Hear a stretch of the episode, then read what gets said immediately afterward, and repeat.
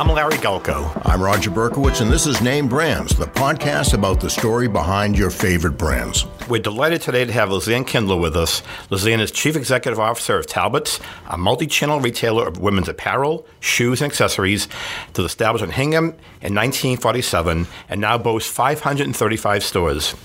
Under Lizanne's leadership since 2012, the Talbot's brand has experienced a remarkable renaissance and reclaimed its rightful place as an iconic American fashion brand. The company is focused on growth through new stores, e commerce, new concepts, cause related marketing initiatives, and new product categories. Lizanne started her career at Ann Taylor, where she spent 15 years and was instrumental in leading their e commerce business, as well as launching Ann Taylor Loft. She also served on the executive team at Kohl's. However, after decades of retail experience with major fashion brands, Lizanne believes her biggest challenge and her biggest success is Talbot's. After nearly 70 years, the brand has returned to healthy levels of sales and profitability. This is a feat that Lizanne credits to two things having talented, passionate people that you can trust to do their jobs, and never ever forgetting that the customer is always at the center of everything you do. Lizanne, Roger, and I are delighted to welcome you to Name Brands. But for starters, I have to ask you a really cool question. We have the Tiffany's distinctive blue box bucks and the Talbot's iconic red door. to tell us why the Talbot's door is red. oh, I can guess. Well, hey, Larry, thanks, and Roger, thank you for having me. It's um, um it's a pleasure. Um, so why a red door? So our very very first door um, that was red was actually the house that Nancy and Rudolph Talbots launched their Talbot's business in in 1947. And the red door in New England is a sign of welcoming. You know, it's a red color that welcomes people into your home.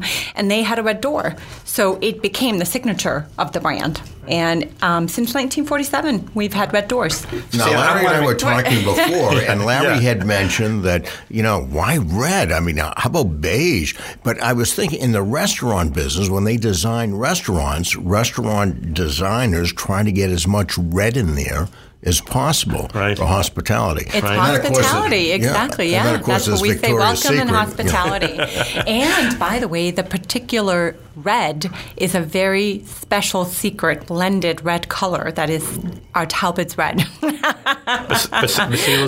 I'm wondering after Tiffany's and Talbot's, Roger, might we someday see salmon colored doors at Legal Sea Foods? We, we, we actually, you know, it's funny. We, we actually do have salmon colors uh, specifically uh, to that. They're not quite legal, but they're salmon. Some, uh, yep, a little bit of shimmer. Yeah, there you go. Salmon shimmer.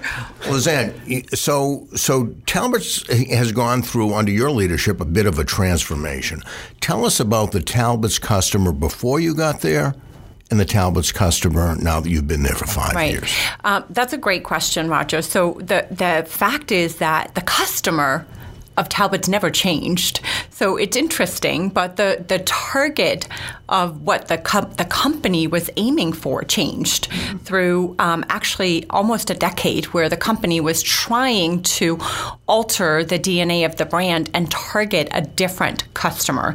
So we have a DNA that runs 70 years of brand, right? And the customer is um, a very sort of modern, classic, style oriented customer. She's got a little bit of a preppy sensibility. She wants quality. She wants a certain fit, um, and she has an expectation expectation around style that um, customer that was so loyal to Talbot's or that type of customer, um, the target customer, never stopped shopping the brand and never stopped um, visiting the stores. But there was a, a, period of years where the brand was targeting a different audience and really tried to change the DNA of the brand. And the customer was obviously very upset and, and didn't spend money and didn't shop. Um, hopeful and loyal to the brand that one day it would resurface with the right DNA again. Um, so that was really my charge charge when I came back in um, 2012 was to figure out how to res- resurrect the DNA of the brand to get the target customer shopping with us again. But she had never she had never changed. We had changed as a brand. Hmm. So now, in, la- last fall, Talbot's launched because I'm a lady. Yes. Really kind of reinventing Lasagna brand. Yeah. But there must be a delicate balance between, as you mentioned, as Roger uh, talked about, you've had a history of a certain customer for decades and decades, and now you're reinventing the brand with a breakthrough non traditional campaign challenging some data perceptions and redefining what it means to be a lady in 2018. Uh, we know you've been very successful at it. You've achieved like 372 million impressions. But I love these two quotes I read, and then I want you to share with us. You know, how does this balance take place of a legacy of years of customers and now kind of a new improved, you want to call it Talbot's. Two quotes were phenomenal. Someone said, I love this modern day ladyism, love the edge of your new ads. This new badass campaign by Talbot's totally reframes Wait the a great- minute, wait a minute, wait a minute. It's not badass. It says badass modern woman. There's a difference. I have here this You- new badass no, campaign. No, it's bad. And well, you correct us. Go ahead, uh, Lizanne. So first of all, I don't even like that word. Okay, but, but, but, but, but, but the thing is, I, the mindset of the customer Yeah. is, is thinking doing something brilliant. It's like, so what are Yeah. you doing now Yeah. to create this new uh, evolution of the Talbot's customer with also keeping the Talbot's customer for years Right. comfortable with your brand? Right. So there were two factors that really inspired us in this marketing campaign. One is I, I do think that advertising and marketing today has fundamentally changed. So print advertising, running a, a Talbot ad in Vogue magazine is not going to give us the same um, effect that online and digital and social media can do today, right? It's much more grassroots. It's more about um, actually customers themselves having a voice with the brand. So that was the first sort of filter of inspiration in terms of how we thought about the campaign. The second part was, you know, when we describe our customer, we think of, we talk about her. She's very much a part of who we are as a brand, and she's central to everything that we do. And we do believe that women today are thinking of themselves as ladies in a good and positive way, not in an old fashioned and traditional way. And not that there are um, um, definables that are wrong with being traditional, but Today, women have confidence, and part of what we do is inspire confidence. And being um, a lady is not about being a traditional housewife or being at home and only being confined to doing certain things. Being a lady today is really what you define it to be. It's all about you. Mm. And that's what we wanted to try and get across. So we wanted to tell our current customers that we understand that you um, have a strong voice today and you have a say in how we should be navigating our brand. And we're here for you. We want to work with you um, to put you together head to toe and give you the confidence to be who you want to be. But we also wanted to reach out to new prospective customers to say that we are not old fashioned traditional. We are modern traditional. We are a take on classics. We're a modern way of thinking about who you are as a woman. And that really inspired us because we felt the campaign would resonate both with our current customer Mm-hmm. who has so much confidence in who she is today and with prospective customers that have a perception of us as a more old fashioned brand. So it's worked okay as far as the balance. Yeah. If, I don't want to say the old and the new, Yes. but this, this really is a new evolution of the, the new Talbot's. Yeah, Yes. and, and, you know, it's, it's really a conundrum that I think any established business faces over a period of time because you cultivate uh, a clientele, uh, a guest base, and, and it changes. And so you want to be sort of proactive in that, but you don't want to be necessarily reactive. So this is extraordinarily complicated. I mean, it, It it's is. not easy, and sometimes you take leaps of faith. You do. And and and and, and you try things, and, you, and you're going to experiment, and then sometimes you have to go back and readjust. Those that don't experiment are the ones that that at times really get into trouble because all of a sudden, overnight, they become obsolete. So the question I have, it's kind of interesting that, that we keep going back. We we think we think about our business is if someone asks you, uh, Lizanne, what business are you in? And it- it's sort of like as as the core. How would you answer that? So I think of it as our our business is really about inspiring confidence.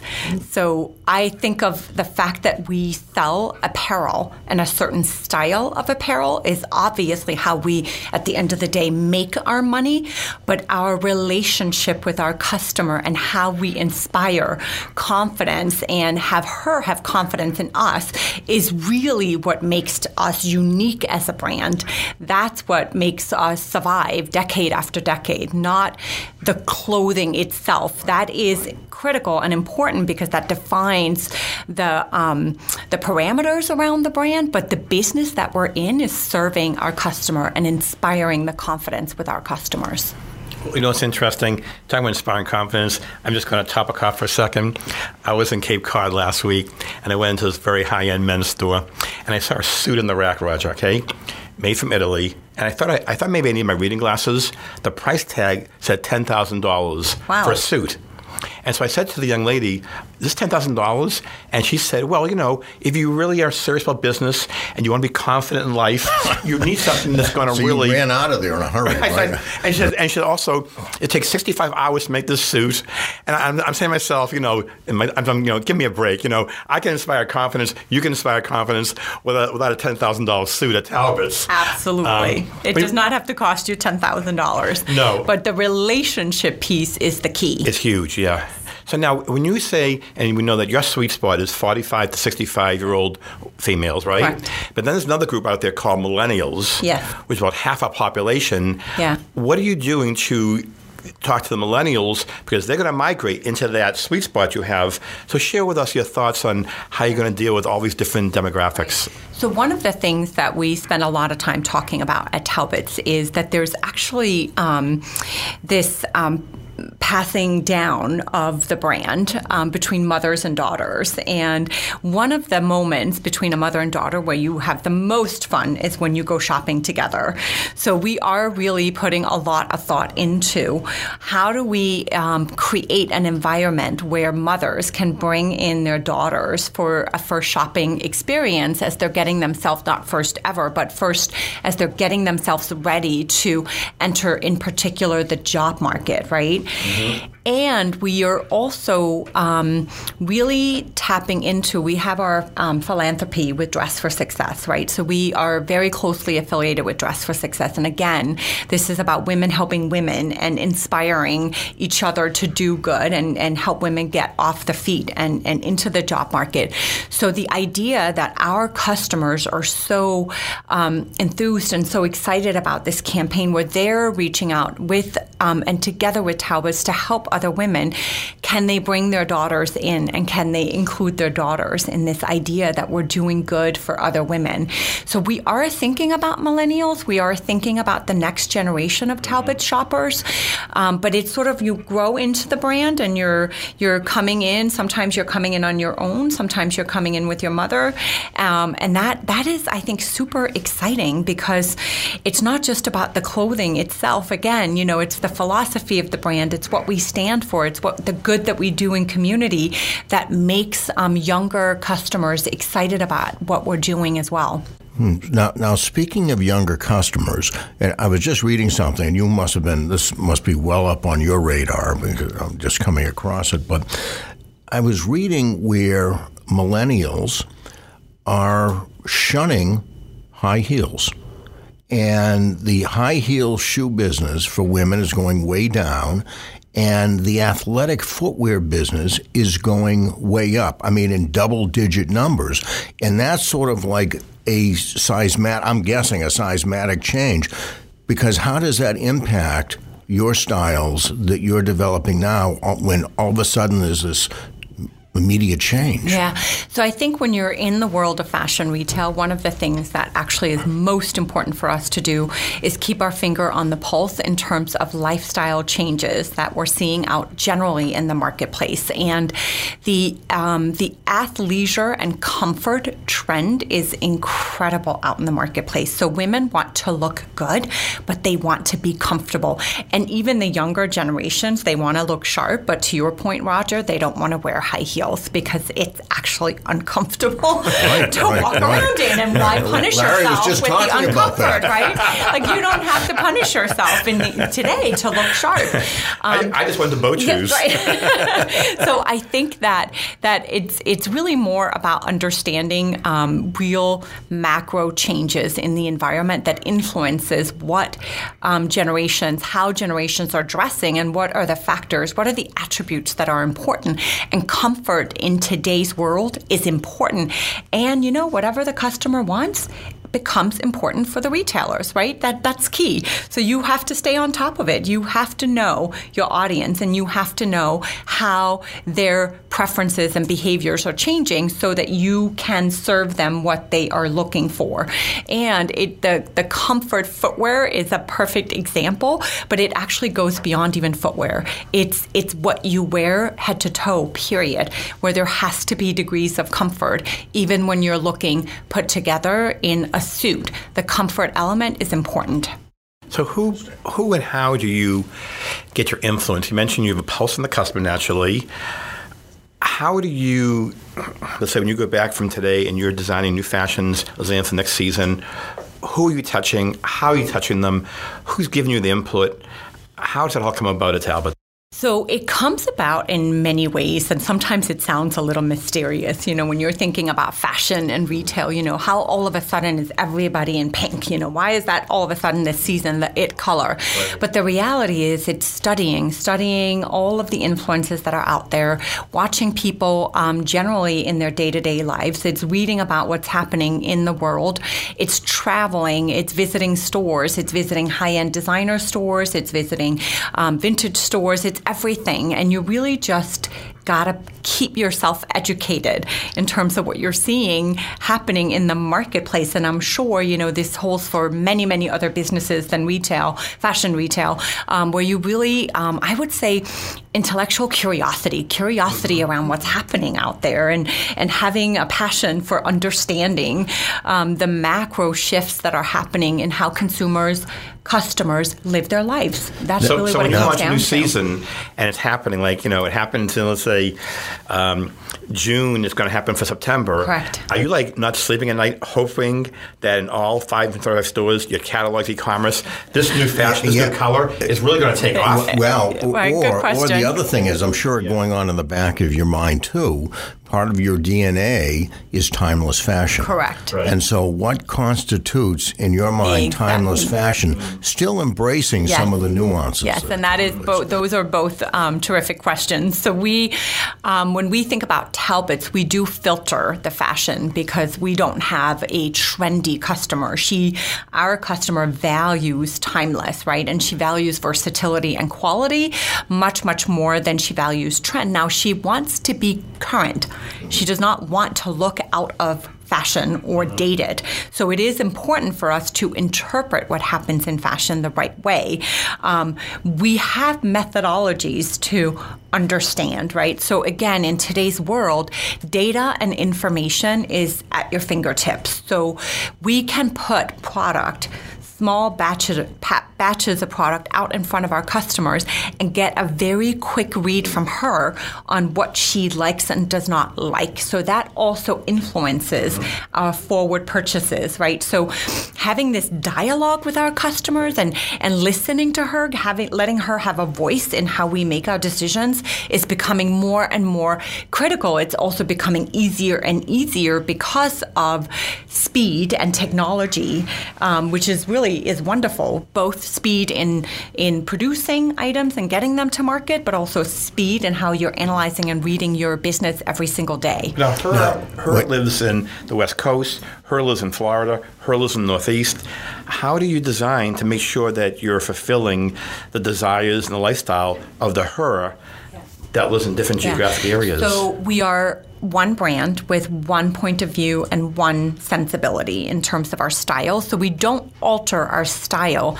Um, based on where you live, we do consider climate because there's a pretty big difference, and we all know this being in New England right now, living the snowstorms versus Yeah. being in Florida um, or anywhere down in the South. So we do think about how we flow our product and what we call the wearability based on the climate of where you are located, but it's not a style sensibility. So if you're a Talbot shopper in California, you have the same style as a Talbot shopper in the Midwest or on the, in the Northeast. So no change there, but climate is important, very important. Now, you're in the retail business. You have 500 stores across the country. Uh, you have a catalog business that you were very, I, I think, back in the 40s, the company started with a catalog well ahead of the time. And you can, in some ways, catalogs were the precursor now what's going To on. on the e-com, web. sure. The Yeah, e-com. yeah. retail is under siege right now. Bricks and brick and mortar is under siege right now, regardless of of, of which category uh, you're in. How do you think about that, and where do you see the world going in in in retail fashion or retail clothing? So, without a doubt, there's a change in how customers, consumers shop today. In my mind, brick and mortar will always be there, and there is a reason for being a brick and mortar. What you have to know as a specialty vertical retailer that is omni-channel like Talbot's is what's the reason for being? Why is our customer going into our stores? Customers like to have a relationship. They like to engage with an associate. They want to touch. They want to try on. So there is a very good reason for brick and mortar to exist. Um, there's a purpose. There's also a purpose for e-commerce, and there's a great purpose for a catalog today Catalog used to be the way that our customers would shop with us, and she would call a representative in the call center and place an order. Mm-hmm. That does not really happen today, right? But the catalog she uses as a magazine, she sits at home, she educates herself, she goes online to either educate herself more or place a purchase. Sometimes when she places a purchase online, she gets gets it, she's not so happy, she returns in a store here again, brick and mortar is very important because there's a place for her to go and have a conversation with someone to return an item or exchange or look for something that is not available online. So when you think about the way the world works today and the way consumers behave, it's really important for you to understand the pattern of how customers shop and why they use each of the channel. What is the purpose for e-commerce? It's speed, it's comfort, it's ease, right? What is the perfect per, uh, the purpose for going into a brick and mortar, a store? It's because you want to have a conversation with someone or you want to touch something or try it on. So I think the more clarity you have around the purpose purpose of each of your channels, the easier it becomes to manage the channel and manage the customer's expectation when she engages. And, and, I mean, you're really touching these customers with amazing numbers. For example, you know, I read you had 54 million people in store traffic, 24 million visits to talbots.com, 800 million emails sent out, and a staggering 72 million Lizanne catalogs Catalog. mailed. Yeah. So you're touching them in so many different ways. But where are what seems to be the flow as far as the the the pipeline of sales coming in? Like you mentioned, they might they might see a catalog and then call in, or they might go online, whatever where's the distribution channel primarily coming from, even though you're touching them in a variety of different ways? Yeah. So I think of it as um, sort of a 360 ecosystem of how the customer engages with us through all the different channels.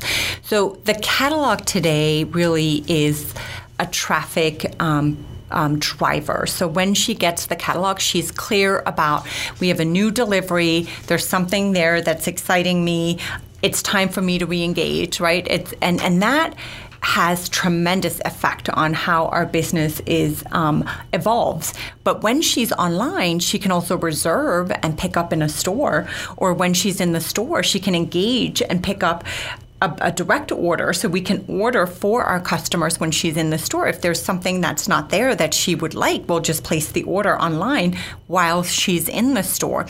So the environment of how customers are shopping today is really changing very, very rapidly and important for all of us to stay on top of that and always put ourselves in the customer's shoes to say, What's easiest for her? What is she looking for? How is she engaging? How do we service her best possible with either the actual transaction or the inventory?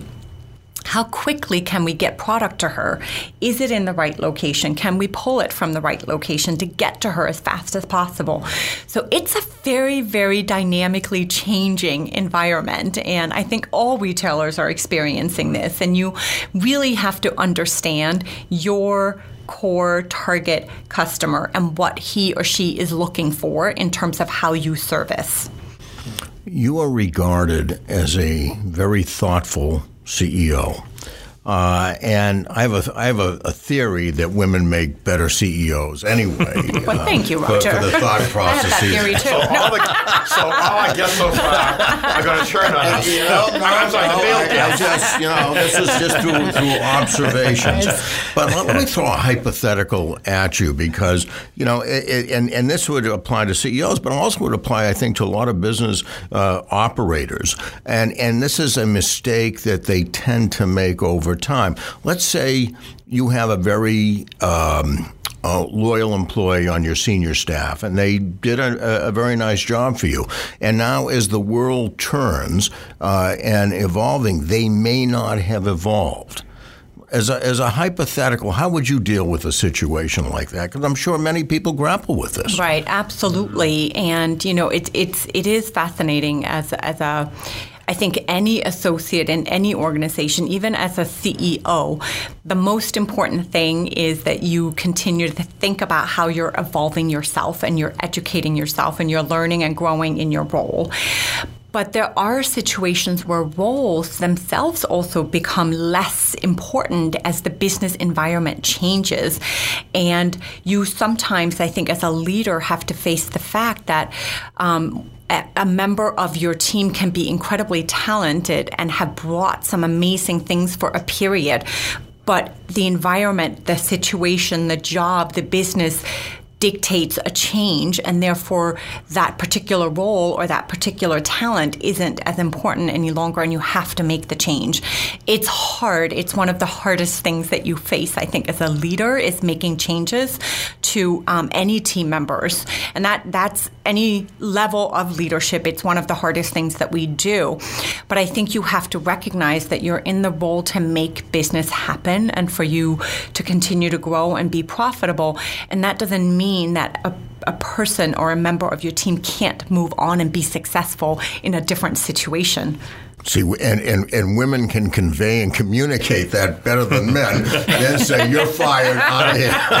well, a certain guy says you're fired. so, so your, guy, your, right. your, leadership style, because you really, arguably, you know, one of the most difficult things is, is building a team and getting a team to believe in your vision and motivating them, inspiring them to deliver on your brand promise and to deliver the experience that you want them to deliver. How do you make that all happen, you know, in your own um, leadership style? Um, for me, it comes down to as a leader, clarity around your goals and your objectives, and communication, communication, communication. You have to be transparent. You have to communicate with clarity. You have to have a vision for what the critical goals are that you're looking to achieve and how members of the organization and your team can help support those goals because everyone comes to work every day and wants to do the right thing. Everybody wants to help you be successful in any business. And they can only help if they're clear about what you're trying to achieve. So, clarity around goals and objectives is really, really important um, for me as a leader. The second part to it is building an environment where people are comfortable to come in and participate and participate with a voice and and understand that they're going to be listened to, that they have um, things to contribute, that you're not thinking that you're the only one that's making the final decisions. So almost, um, I guess, in a different way of thinking about it. It's knowing what you know and knowing that you don't know everything. And how do you become clearer and educate yourself by engaging with the organization and listening to your associates because they are closer in many cases to the goal you're trying to achieve or even closer to the situation um, with information and knowledge that you might not have, but is very important when you're trying to make a decision. So I think being engaged, being clear, communicating, and inviting dialogue, you know, it's, it's a two way street. It'd be interesting to get your, your thoughts, and I'm, I, am sure I know where you're, where you're going to go with it, but I, I, just want to get your thoughts anyway. Um, Talbot's, um, um, I, I, just read, has over 90% women in the workforce. And, uh, um, and, and so now there's a pending law about um, gender pay gaps and, and whatnot. Uh, we'll just share some of your feelings about it from what you've seen, uh, both past and present. Yeah, I, well, I think it's an, a critical, critically important um, conversation to have, and in my mind, there should be no difference in pay based on gender. You pay for talent period. And you have to judge in your business what's the right pay based on the talent that you're looking for. And of course, you have competitive information. There's lots of data available out there. Um, but really, um, the fact that there's a disparity in um, in pay because of gender, it's it's absolutely unacceptable in today's world. And when do you think these biases came about? I mean, I mean, intuitively, everyone knows there, there, there shouldn't be any, but you know what? I cannot even answer that question because it's so far outside of the realm of how I think. So I, I, I can't even imagine that you can sit across from an associate and, and think differently um, based on gender. Um, it really should just come down to the role and talent. That's it. Well, pretty soon it'll be law. Yes, which I'm.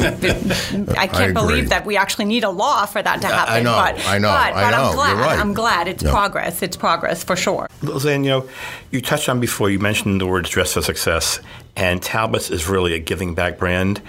And "Dress for Success," as I've researched it, uh, you have a partnership with O, with Oprah uh, magazine collection for Talbots, which 30% of your net proceeds benefit the initiative. And in three years, again, your the numbers, the numbers you're hitting are off the charts. In three years, you've received $3 million of financial donations. 60,000 women you have positively affected in a very, very wild, cool way. 200,000 articles of clothing and accessories have been donated, and 400,000 media impressions. How did you create this program with Oprah and the whole collection?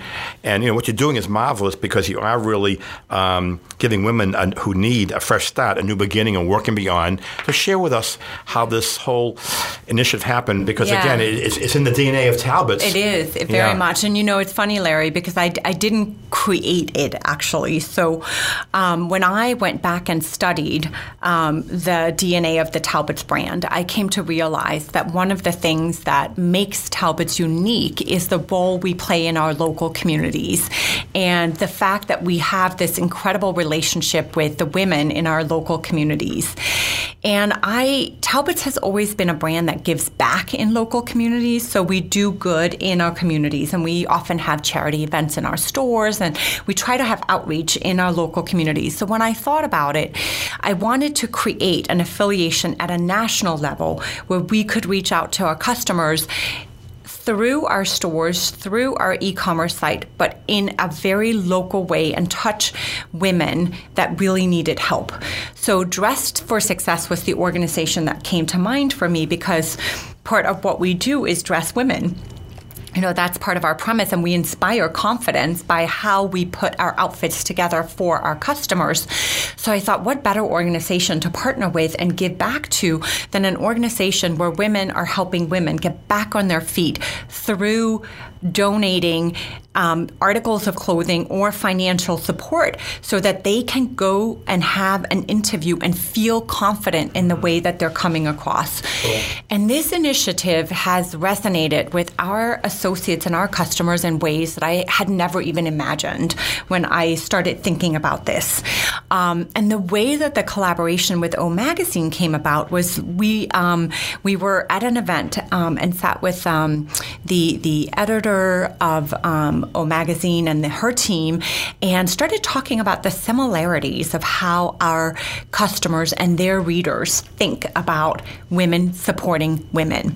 And we said, wow, I think we've got some magic happening here. So we decided with Adam Glassman, who is the stylist of Oprah Magazine, um, to create a small collection where we could donate 30% of the net proceeds directly to Dress for Success.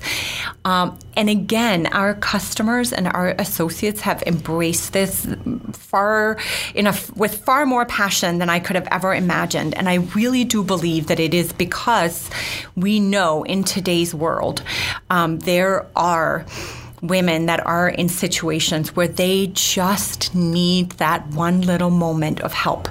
And that we can provide that. We can help each other provide that for women. And the, the way we're touching these women and their families and their children, allowing them to get back up on their feet, is remarkable and our associates and customers have responded with force with force um, hence the results that you were reading off. Thousands and thousands of articles of nearly new clothing that have been donated. Hundreds of thousands of dollars between talbots and our customers that we've um, fundraised and donated to dress for success and really have touched um, tens of thousands of women and their families, which is in today's world. Um, um, a really um, humbling, I think, um, experience for a CEO to be sitting there and thinking about how how powerful we are together, uh, Talbots and our customers together um, really great. Very admirable. Yeah. I, am curious as you look ahead, and it's it's always when I hear someone say, oh, "What are you going to look like five years from now? What's your business going to look like five oh, years from now?" I thought you were going to say, "What are you going to look like five years ago?" No, no, no, no, no, no. I, I, I don't want to even think about that, that, Larry. Okay, no, we don't. We both don't want to think about that. but but but but it, because there's so much disruption going on, you know, millennials are pushing a lot of that technology is putting, pushing a lot of that. Where do you see what, what what does the face of Talbot look like five years from now? If you were just just to, to throw it out there off the top of your head. So most importantly, our style proposition and our DNA will not change, right? So that's the most important sort of North Star, our guiding principle of who we are. But technology is going to continue to play a bigger and bigger role in terms of how we think about evolving our business, how we engage with our customers. And it's sort of a, a new frontier. And I don't think anybody knows five years from now exactly what that's going to look like. But I think you have to stay on top of it and engage and listen to your customer and tap into the technology, tap into the possibilities of data and analytics analytics, you know, artificial intelligence. Like, wh- where is this all leading us, right? Don't think we have the crystal ball to say five years from now what it's going to look like, but it will be different. Our worlds will be different five years from now, and how we as customers, myself included, all of us, you know, how we engage with businesses, Absolutely. it's going to be on our terms. I mean, ignoring it's going to be on our peril. terms, right? Ex- and and exactly. businesses have to think about that. All businesses have to think about that, and it's exciting because it'll make us smarter, faster, more nimble, um, better educated. So, from my perspective, when I think about the next five years, it's with a lot of excitement um, around how we engage and how we change um, Um, for the better to serve our customers. Anxious anticipation. Anxious anticipation. That's a good way to describe it. You're talking about anxious anticipation. I read a quote, Roger, that Lizanne stated a little while ago. I'd like for you to share with us what, what your thought process is here, Lizanne. My experience at Talbot's defines both the breakdown moment and the breakthrough moment. So, what is this breakdown moment and breakthrough moment refer to? well, thank you, Larry, do, for reminding me of that. We quote. do homework here. yes, you certainly do. Um, so, when I was at Talbot's the first time, uh, my so my this this um, this time at Talbot's is my second time back with the brand. And the first time I was with the brand, I would say was my breakdown moment because I was in a situation where I had such a passion for the brand and the customer and the associates, but in a way um, felt powerless in influencing and making the changes that I thought were necessary to make it a strong business um, and a business that was healthy so that we could serve customers and associates. Um, and that was not a great feeling. That was not a, a, a, a great realization um, to, to sit and, and un, all of a sudden face the fact that you as a single um, leader with thoughts and ideas and ambition um, really couldn't make the changes that you wanted to make. So that was a bit of a breakdown moment.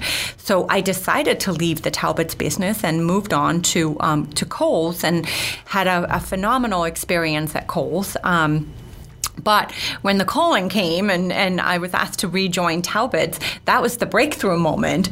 And little did I know that I was going to have a 360 situation where I was going to have the opportunity to actually come back and do some of those things that I had imagined in my head would make the business strong and make the brand resonate with customers and um, tap into associates the right way. So, so that was the breakdown to breakthrough um, situation that I was. Um, referencing without describing yeah. in detail. the, the, you know, the, the path, as you've articulated yeah. well, the path is not always a straight line. It is not and, and always it, a straight line, and I have learned that um, actually quite quite a bit in my career. And and oftentimes, you know, you take twists and turns that leads you to exactly where you're meant to be. Exactly, I, I agree with but that. But you might 100%. not see it when you're in the situation. it doesn't feel that way. But, but you know, you, you got to be feeling great about the breakthrough because because you know I always feel that successful brands are not just great marketing stories; they're really great business stories. And you,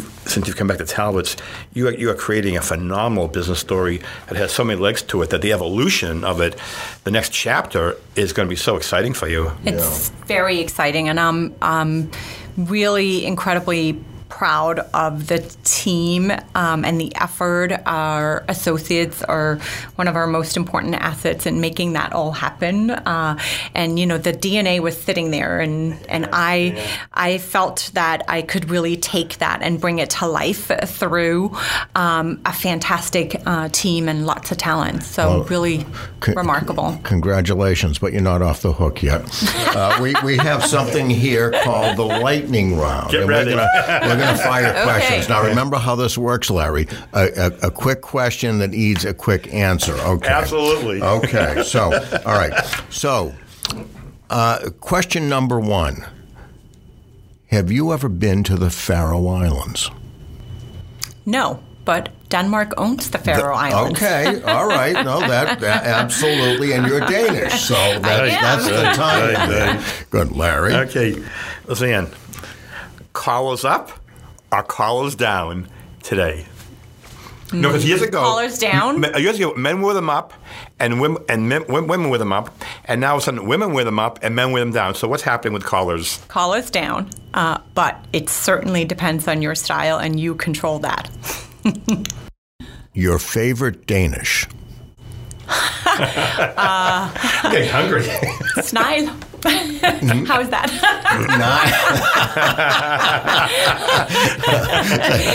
Directly translated, snail, which in, in English would be a cinnamon bun. Oh, okay. Um, but when, when our kids grew up, we said snails um, because that's how we describe them in, in Denmark. See, that was kind of a trick question yes. because I am I not mistaken that your husband is Danish? He is. So if that was a trick question. Right. I thought you were going to say your husband. oh, thank you, Roger. You just put me on the spot. uh, listen, we know black is synonymous with chic. What color is chic number two? Navy. If Talbot's were a car, what model would it be? Uh, the first model that came to mind was, uh, I think, an Audi mm-hmm. A5. Okay. okay. Good. That's, That's good. one of my favorite cars. right. it's simple, stylish, uh-huh. and a convertible, like, right? Right. But I, I, probably should have quoted an American model, but I'm really bad with cars. No, no. I, I'm not very good with cars. if if your life were a book, what would be the title? If my life was a book, what would be the title? I think I've answered this questions um, once before. Yeah. Something about um, heels and Haagen Dazs. Haagen Dazs? are, you, are you noted for eating a lot of Haagen Dazs at work? Not at work, but it oh. is it is it is certainly yeah. a favorite um, ice cream of mine. All right. And an important uh, replenishment situation for me with my Yeah. Haagen-Dazs. Yeah, that's great. And, and my last question What piece of clothing that you sell at Talbot's best underscores the brand? One piece. Blazer. Okay. And I'll wrap it up with we learned a lot about you today, Lizanne, about your philosophy of business, Is this a question, Larry? leadership. This is a question. Okay, okay. Tell us Can't one, tell with you. Go ahead. Tell us one thing that we don't know about Lizanne. Oh, I'm so uh, transparent. Should I bring your husband one in? thing. yeah, huh? Um, I love to sing. I'm a terrible singer, but I love Wow. singing. Wow. Very good. Very good. We'll see you in the shower. it's the only place I sing because people would die if I sang in public. But I love, love, love singing. Lizanne, thank you very much. It was great having awesome you seeing today. you today. Wonderful. We Thank you meeting you. very much, Larry and Roger. Thanks for having me. Our pleasure. Remember to subscribe to Name Brands on Apple Podcasts or your favorite podcast application. And get in touch with us. We'd love to hear from you. We're at Name Brands Pod on Twitter or on Facebook at Name Brands Podcast. That's it for us. We'll be back to talk to you again next Wednesday.